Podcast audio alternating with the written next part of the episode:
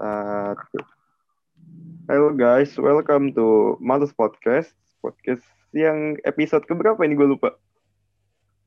tujuh delapan delapan Gak, gue gak inget. Biarin lah, biarin lah, gue gak inget juga.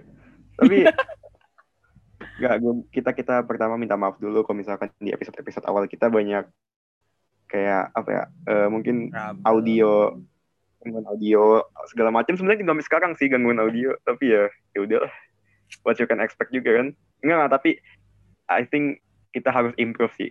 Insya- ya mungkin insya Allah. ke depannya insya Allah ke depannya kita improve Ya udah, lu lu mau buat game apaan? Yang, yang sebenarnya game hari ini banyak yang seru tau. banyak cok hari ini banyak yang seru banget Ah, Magic yang three pointnya terakhir terus yang ya, Cavalier. Nets Wih, gila sih terus Sebenarnya ah, ya udah kita ke game lu kita ke apa ya, ke tim gua dulu ya, tim San Antonio Spurs gue yang kalah. Jadi Aldridge lagi nggak oke, Eh, Demar Derozan. Ya ya Demar yang Demar biasa lah. DeJounte hari ini mainnya bagus, but apa stats plus minus dia mungkin kalian kalau cari stats apa ada stats plus minus dia minus 28 dan gua rasa aduh pemain walaupun field goals percentage-nya hari ini 53% ya ditambah juga lu nih Walker. Lu nih Walker cuma 3 poin. Aduh tapi nggak apa-apa lah. Gua gua, gua Mungkin chat Spurs, Spurs udah capek kali. nggak nggak gua gua gua, gua orang gimana? gua, gua orang gua orang percaya bahwasannya Spurs ini. Tapi musim oke musim ini sebenarnya mereka oke harus gue akui mereka oke karena gue nggak expect mereka bakal, bakal kayak gini loh mereka rekornya sekarang udah 8 kali menang 7 kali kalah itu apa ya rekor mereka itu sama kayak eh, mungkin sama kayak Golden State ya Golden hampir sama State kayak delapan- Golden State. Golden State 8 Cuma beda kalah saya aja. ya kalah sekali dong beda beda satu beda satu kalah Tapi beda satu kalau gue menurut gue sih tadi ya, walaupun gue nggak terlalu nonton Spurs, ah, kalau gue ngeliat dari highlightnya, permainan Spurs emang kurang sih, Chat. Soalnya dari kita lihat, mungkin bukan pemainnya yang kurang sih menurut gue, Golden State-nya lagi panas. Iya, dia hari ini pakai jersey apa? Jersey CD, apa jersey kotanya, ya kan? Lu tahu kan? Iya, kenapa ya? Setiap pemain, setiap setiap Golden State main pakai jersey City-nya, dari zaman KD itu yang kata jersey kuningnya, Iya, iya, iya. itu mainnya bagus terus. Gak pernah dia kalah. Rekor. Ditambah juga gua akuin Wiggins mainnya hari ini oke. Kalian kalau ngeliat stats eh, stats plus minusnya Wiggins dia dia dia 27 nggak minus. Dan eh, starting five-nya eh, starting five Golden State hari ini stats plus minusnya plus semua paling tinggi Stephen Curry stats plus minusnya 30 ditambah juga dia hari ini eh, nyetak 26 points ya Curry is Curry oke Tapi menurut lo Syed, kalau misalkan Curry mainnya kayak gini, dia bisa masuk MVP nggak? MVP iya tapi kalau ngebawa tim dia ke juara lagi gue masih bilang berat Iya sih. Tapi tadi gue ngeliat uh, highlight uh, area, uh, gameplaynya James Wiseman di paint area uh, Spurs. Menurut gue nih anak sih bakal jadi the world uh, pemain center yang bakal jadi center masa depan yang bagus sih. iya Karena- dia pintar Dari fundamentalnya itu beda banget Syed, sama pemain center pemain center zaman-zaman sekarang. Iya dia dia dia, dia emang pintar beda sama ini beda sama Montrezl. Gak usah ngomong Sarah, kita ribut yuk. Ya udahlah ya gue juga nggak expect banyak sih sama Spurs musim ini tapi gue berharap mereka apa ya, Playoff. keep keep play apa keep playing like a Spurs gitu Eh, ball apa ya ball movementnya jalan off the ball banyak banyak ball movement off the ball screennya semua jalan semua lah jangan apa ya oke gu- biar prosesnya ini biar the proses still go, uh, kill, uh, still going gitu biar Spurs ini nan- nanti ke depannya nggak tergantung entah misalkan let's say DeRozan or Gay cabut or pensiun ya mereka apa ya nggak tergantung sama satu dua pemain loh. Sejauh ini gue oke oke aja. Ya walaupun gue gak tahu tadi gue gak nonton Spurs sama sekali ya, gue cuma nonton highlight tapi ya gue berharap Spurs itu bisa balik ke permainan prime-nya walaupun sama pemain-pemain muda. Contoh ada Pak, ada tim gue bisa main segila gitu hari ini. Ya, and then apa? Kita lanjut ke mana? lanjut ke gamenya Boston. Boston boleh. Sebenarnya Boston gue akuin dia sempat leading, uh, dia sempat leading, dia sempat leading berapa gue lupa. But itu yang gue bilang penyakit tim penyakit tim muda ngerti nggak penyakit tim muda ini iya pemain itu cuman awal-awal doang biasa penyakit tim muda. Leading leading 4 5 poin dikit defense-nya renggang ya sama kayak Latu lawan 161 ya canda. Latu itu sekolah apa? Emang ada? Iya iya iya. Enggak, enggak, enggak, enggak, enggak. Bagi, bagi, bagi pihak yang merasa tercengang, itu hanya bercandaan ya, hanya sebatas komedi ya, jangan dibawa Cuma sebagai bercandaan ya, jangan jangan terlalu dimasukin hati. Tapi gini loh, uh, kepindahan apa ya, walaupun dia main dengan tanpanya, dia main tuh lumayan uh, pemain starting line main, main semua kan, Houston. Yap.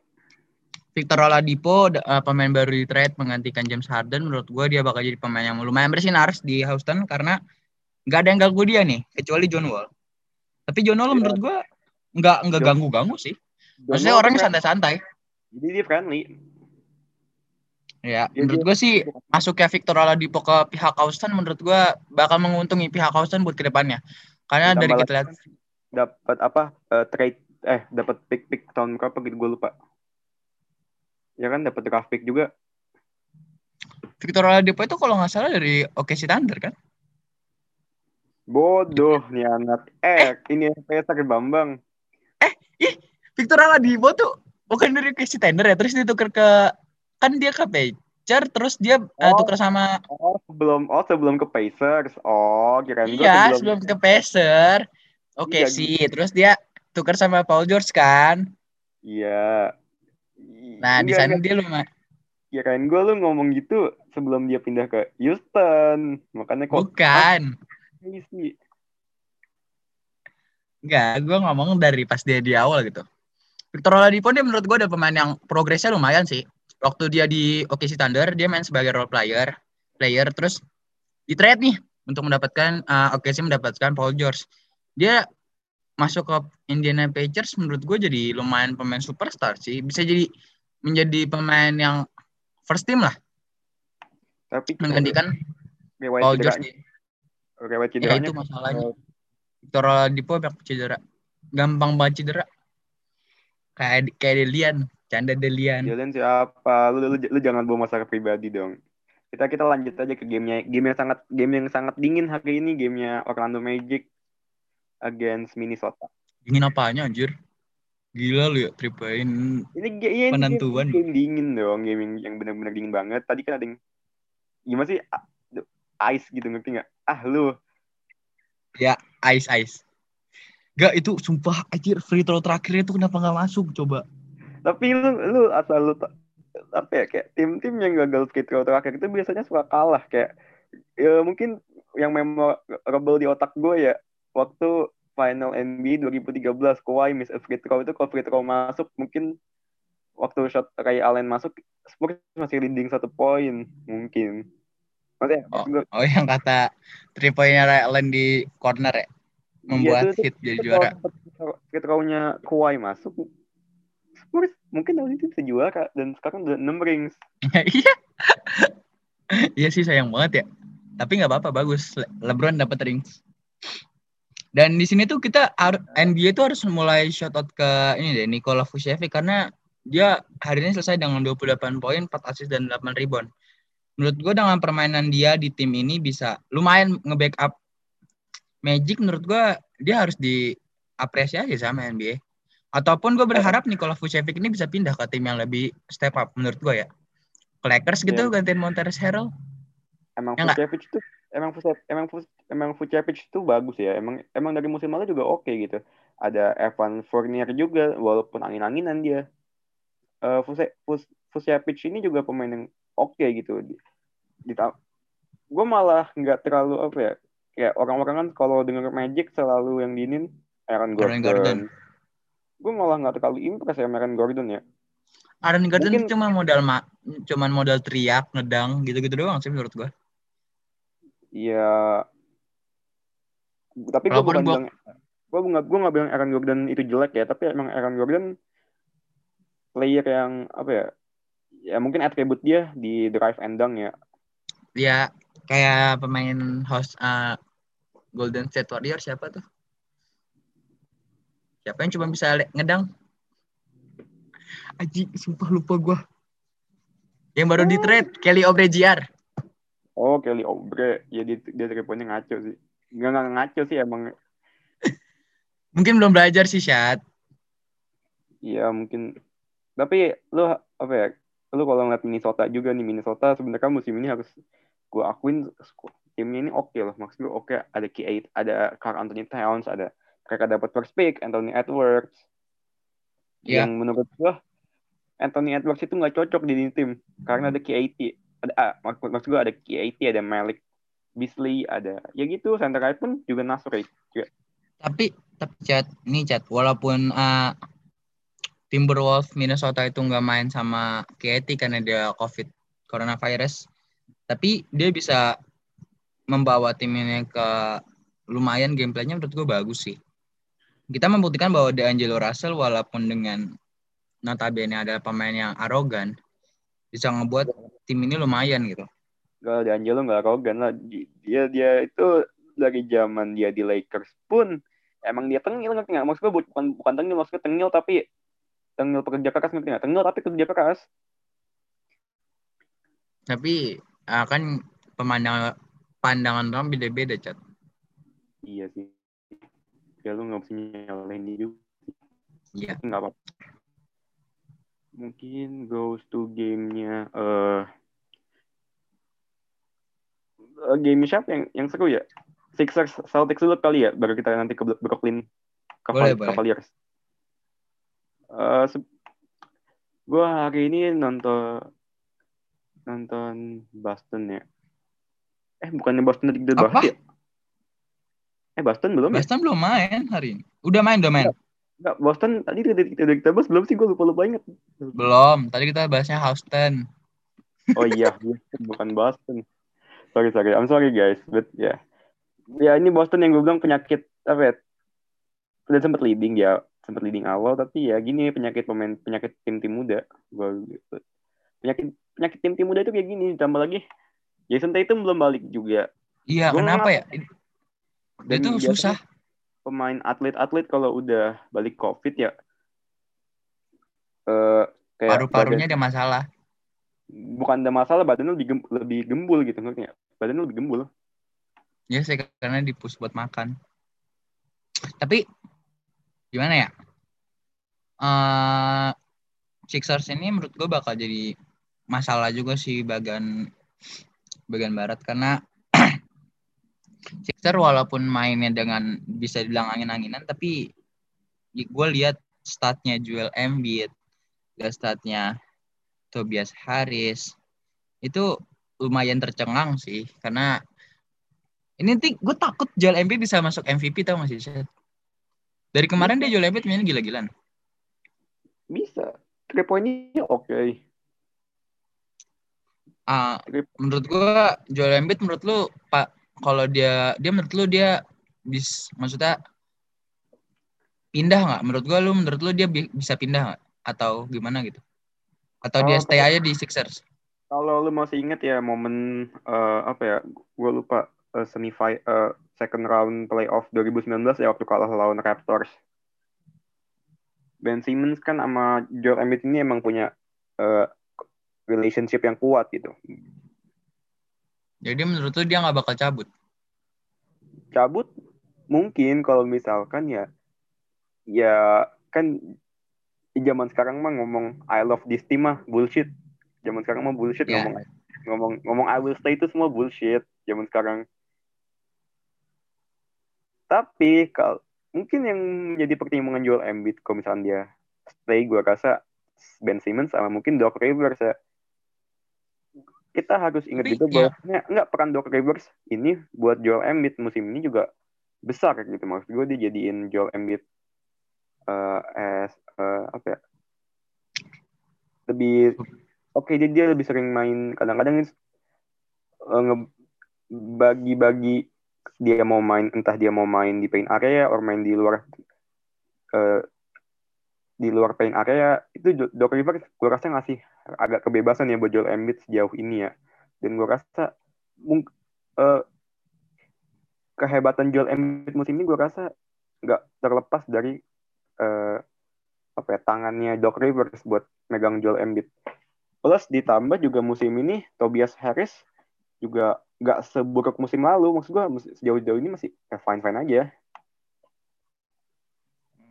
Kalau menurut gua, kalau jual Embiid mau dapat rings, dia harus cabut.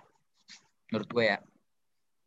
Karena kalau mengandalkan, ya kita gua nggak bilang Ben Simmons jelek ya, cuman Ben Simmons ini bukan tipikal pemain playmaker yang bisa ngambil step shoot, uh, uh, cari space buat shoot gitu. Dia pemain yang mainnya di pen area, ngedrive gitu. Dan itu bukan tipikal sebagai point guard gitu ya gua. Walaupun ada ada point guard yang cuman bisa ngedrive gitu. Cuman Ben Simmons ini menurut gua nggak cocok sebagai point guard sih. Dia lebih cocok sebagai power forward atau small forward kalau diposisikannya seperti itu gitu. Makanya Sixers menurut gua kalau mau mendapatkan the rings, dia harus mendatangkan point guard. Dan tadi gua baru lihat Sixers tertarik oleh Lonzo Ball. Dan gue berharap kalau Sixers kalau enggak gini, kalau kalau menurut gua Sixers mau mendapatkan the ring, at least menang, menang di Western Conference Finals, dia harus mendatangkan point guard. Yang at least beneran point guard gitu sih yang menurut shoot ya. Tapi Ben Simmons menurut gue salah satu poin guard paling oke gitu maksud gue walaupun oke di shoot dia ber- bermasalah tapi IQ dia jalan gitu. One of the apa ya? Gue gue bilang dia pemain paling salah satu pemain paling pintar ya sejauh ini ya. No, dari dari awal itu pun juga gue rasa dia salah satu pemain paling eh, visinya paling one of the best lah di musim ini. Tapi mending kita lanjut game yang hari ini banyak banget diomongin sama Banyak orang-orang banget media. yang ngomongin sama media nih. Game kenapa coba? Brooklyn Nets yang hari ini Kyrie ada Kyrie main bareng tuh untuk Bertiga. laga besar main bareng tuh kalah sama tim ya sama Cleveland tim yang gitu. Enggak sebenarnya kalah sama rookie sih. Bukannya kalah sama Cleveland Cavaliers ya. iya Kevin Love pun juga, Kevin Love pun juga nggak main kan Kevin Love gak main Kevin Love cuman ngeliatin doang. MCG juga nggak main Tapi menurut gua calling apa sih namanya Colin Sexton bakal gila sih kalau musim ini kalau bukan dia main kayak gini, gini doang ya cuman kalau dia bagus dia bakal gini terus dia bisa masuk at least All Star hmm, Colin Sexton itu bukan menurut gua bukan pemain oke dia pemain. Pemain. Tapi lu kalau ngelihat dia dari awal dia eh, awal dia datang ke Cleveland dari 2018 lu lihat deh stats stats dia. Gitu segitu aja. Gak maksud gua ya one game bagus habis itu ngedrop lagi. Ya tapi yang ah, apa ya hari ini sih Sexton benar-benar kayak menggila gitu. Dia di overtime kedua tuh dia yang nyetak semuanya dia. Iya. 20 poin tuh dia dia semua menurut gue ini anak gila bisa. Musim depan dia bisa lebih bagus gameplaynya. Tadi gue lihat tuh yang kata dia depan Jeff Green. Dia cari shoot and three point depan mata dia lumayan. Itu sih berani. Apalagi depan KD itu Kevin Durant. Menurut gue kalau pemain rookie depan KD kalau mental dia nggak terlalu terbentuk nggak bakal berani ngakuin itu chat. Tapi kan karena perbandingan juga, tinggi tinggi Colin Sexton dan KD pun lumayan jauh. iya lu tapi lu harus ingat juga bahwasannya eh, mereka itu sempat leading 14 poin atau berapa gitu leading leading ya leading belasan poin tapi sempat kekejar juga sama Nets. Ini yang bermasalah sebenarnya Kalau kenapa ya Kevin Love nggak main? but apa ya gue pengen gue gue kalau ngeliat defense Nets gue nggak tahu gue harus nyalahin gue harus menyalahkan gue harus menyalahkan menyalahkan Steve Nash Enggak, lu nggak nggak bisa. menyalahkan Menurut gue lu nggak bisa Apa? nyalain Steve Nash sih, Shat. tapi emang eh, set play defense dia gak gak banget lah gitu maksud gue gak oke dia dia main half court half, half court defense ya. Dia dia tipe yang main. Mungkin eh, lu dia lebih nyuka pemainnya jaga jaga jaga paint area. Mungkin uh, dia dia jaga- dia nyuruh maybe bagi-bagi tugas lah tadi- tiga tiga pemain Iya. jaga paint area sisanya eh, jaga eh, ini ya jaga jaga jaga jaga kalau misalkan ada yang mau three point or apa. Tapi maksud gue nih orang eh, eh, defensive setsnya nggak I don't know ya mungkin menurut gue aja kali ya but defensive setsnya gitu-gitu aja nggak. Tapi kalau misalkan lu bilang, lu bilang sama defensifnya kayak gitu-gitu aja, Eric Spoelstra juga dari lu gitu-gitu aja, Chat. Iya tapi Eric Spoelstra Eric Spoelstra Eric Spoelstra gitu maksud gue Eh, walaupun ya dia dia kebiasaan dua eh, defense-nya eh, dua tiga zone gitu tapi lu kadang-kadang when dia harus berubah dia dia dia dia dia, dia berubah gitu gue termasuk Tapi kan orang yang Steve, Steve Nash ini ibarat kasar dia baru pertama kan, pertama jadi coach. Kita nggak bisa nyalahin dia di pertama musim pertamanya sebagai coach. Dia langsung bisa bawa tim menjadi tim yang super. Walaupun gue akuin dengan tim Nets yang sekarang itu ada tim yang super tim. Menurut gue Steve Nash butuh waktu untuk menyesuaikan lah. Karena seperti yang kemarin gue bilang, kedatangan James Harden tapi kehilangan Garrett Allen itu menurut gue bakal susah. Enggak, tapi kan kualitas, kualitas pemainnya sini kan nggak jelek bagus pemain kualitas pemainnya itu bagus bukan kualitas pemain harusnya iya, gue gimana ya? Gue nyebutnya gimana? Ada satu pelatih yang pernah bilang ke emang gue gitu. Defense lu ba eh, offense lu bagus tapi defense lu jelek lu kalah. Lebih mending lu defense lu bagus tapi offense lu nggak offense lu nggak terlalu bagus. Dan benar kejadian. tapi gue gue rasa set playnya Nets itu mirip sama Houston musim lalu ya menurut gue ya mungkin karena situ ada asistennya Mike D'Antoni ya gue rasa. Mungkin. Dia bikin set yang di mana eh, pemain di corner itu ketika pemain di wing atau pemain di ya ngedrive ke dalam pemain corner selalu datang ke baseline salah satunya dan itu biasanya dan menurut gue itu hal yang sering dilakukan sama Houston ya waktu oh, musim lalu musim lalu ah iya sih. Gue nggak terlalu ngikutin Houston, jadi nggak terlalu terlalu set playnya. tim Ya, Net, gue sih berharap ya, gue berharap satu. Ini tim tuh sebenarnya kalau misalkan kita hitung-hitung tim yang lumayan Nets ya, Nets itu tim yang lumayan loh. Bagus malah gue bisa bilang ada KD buat di power forward. Eh, KD tuh main di apa sih? Small apa power? KD kadang-kadang main di small forward eh ya KD kadang At least lah kalau dari point guard bisa Kyrie ataupun James. Terus kalau misalkan shooting guardnya bisa James Harden. Ah, small forwardnya bisa Kevin Durant and power forward Jeff Green and centernya DeAndre Jordan. Menurut gue ini bagus sih. Jadi kalau gue bisa bilang ya, kalau misalkan dia ketemu tim-tim yang beneran superstar kayak eh gue nggak tahu ya Lakers tuh disebutnya superstar nggak sih? Eh super team nggak sih sekarang? ya super tim lah dia bekas juara gimana sih Ya ya ya. Ya, walaupun pemainnya berubah sih. Ya maksud gue dia ketemu tim yang lumayan super tim kayak Lakers. Bakal kesusahan sih menurut gue. Karena defensifnya nggak ada. Dan KD ini bukan pemain two ya, kecuali KD ini adalah pemain two yang bisa bagus defense-nya, bagus offense ya, kayak Kawhi, Paul George itu masalahnya.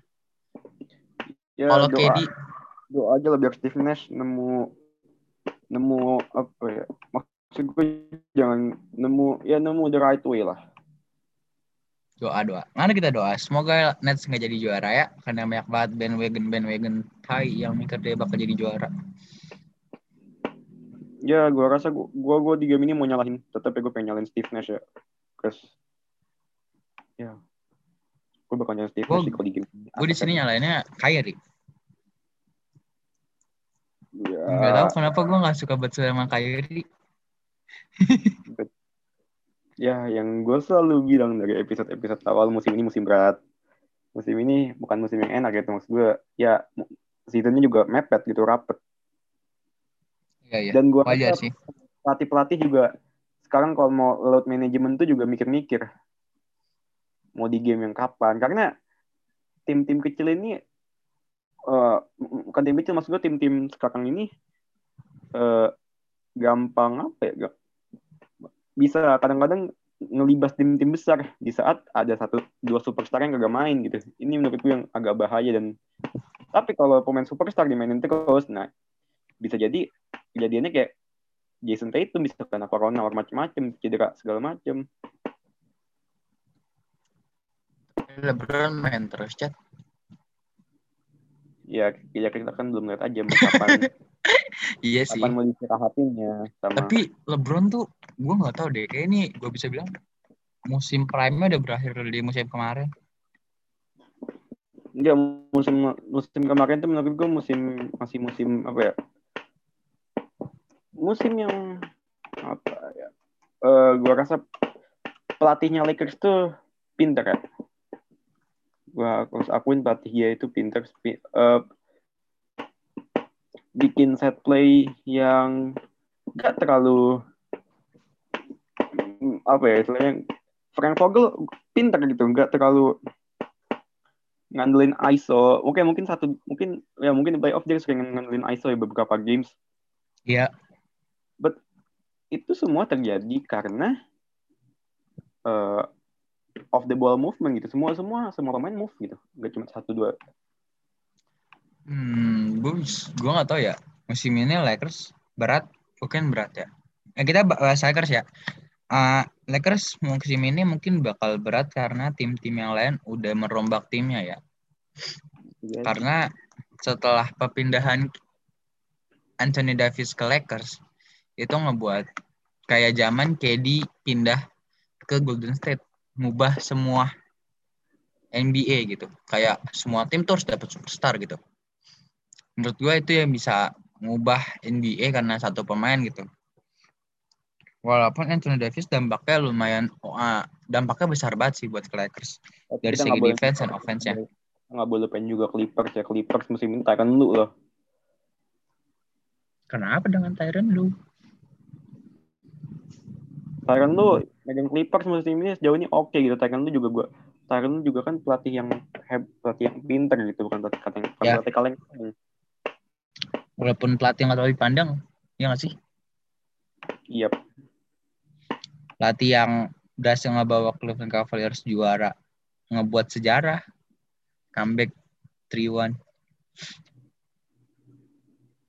ya but ya NBA is NBA gue rasa bakal masih banyak kejutan walaupun gue mungkin kejutan playoff gue rasa nggak sewah musim lalu ya I don't Iya, know iya. maybe maybe maybe gue maybe gue wrong gitu mungkin gue rasa nanti kejutan playoff ya nggak sewah musim lalu ya mungkin karena kan musim lalu gak ada yang expect kan Mi- Miami Heat bisa final Iya. Sekarang menurut lu, ya kita belum bisa ngomong sih siapa yang bakal jadi final, cuman harapan lu deh, siapa yang final? Ya pasti nggak pengen lihat final Lakers versus versus Brooklyn Nets ya pasti nggak Yes. pengen lihat Gue juga pengen banget yang ngeliat itu. Iya sih berharap. Semoga ya. ya siapa sih nggak pengen lihat Lakers lawan Brooklyn Nets or ya itu dua Los Angeles lah ketemu gue rasa nanti semua semua juga pengen lihat itu kok Tapi menurut lu ya, eh, buat eh, gimana ya nyebutnya ya, kayak bracketnya playoff tuh menurut lu harus diubah nggak sih? Gue tuh pengen banget ngeliat finalsnya itu Eastern sama Eastern gitu.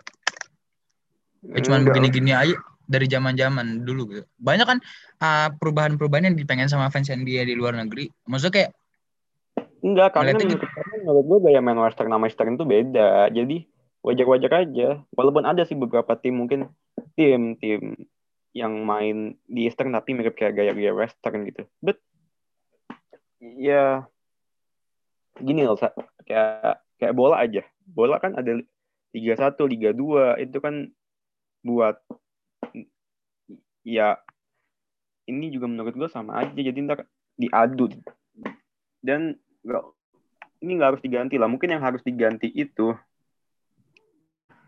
eh bahwasannya gue pengen lihat ada kan sekarang ada three point. Mungkin kalau pemain shoot dari tengah four point gue pengen ngeliat itu sih gue lebih tertarik ngeliat itu Gila four point chat makin susah chat. enggak jadi biar pemain-pemain yang katanya jago shoot gitu ketika mereka on weekday lagi hari jeleknya mereka tertarik nembak four point yang banyak dan eh turnover turnover turnover aja udah Iya sih ya. udah, Ya udah, mungkin hari ini kita cuma bisa bahas itu. ya udah thank you for listening and bye bye Thank you for listening. Thank you Siap. semuanya. Jangan lupa di share ya.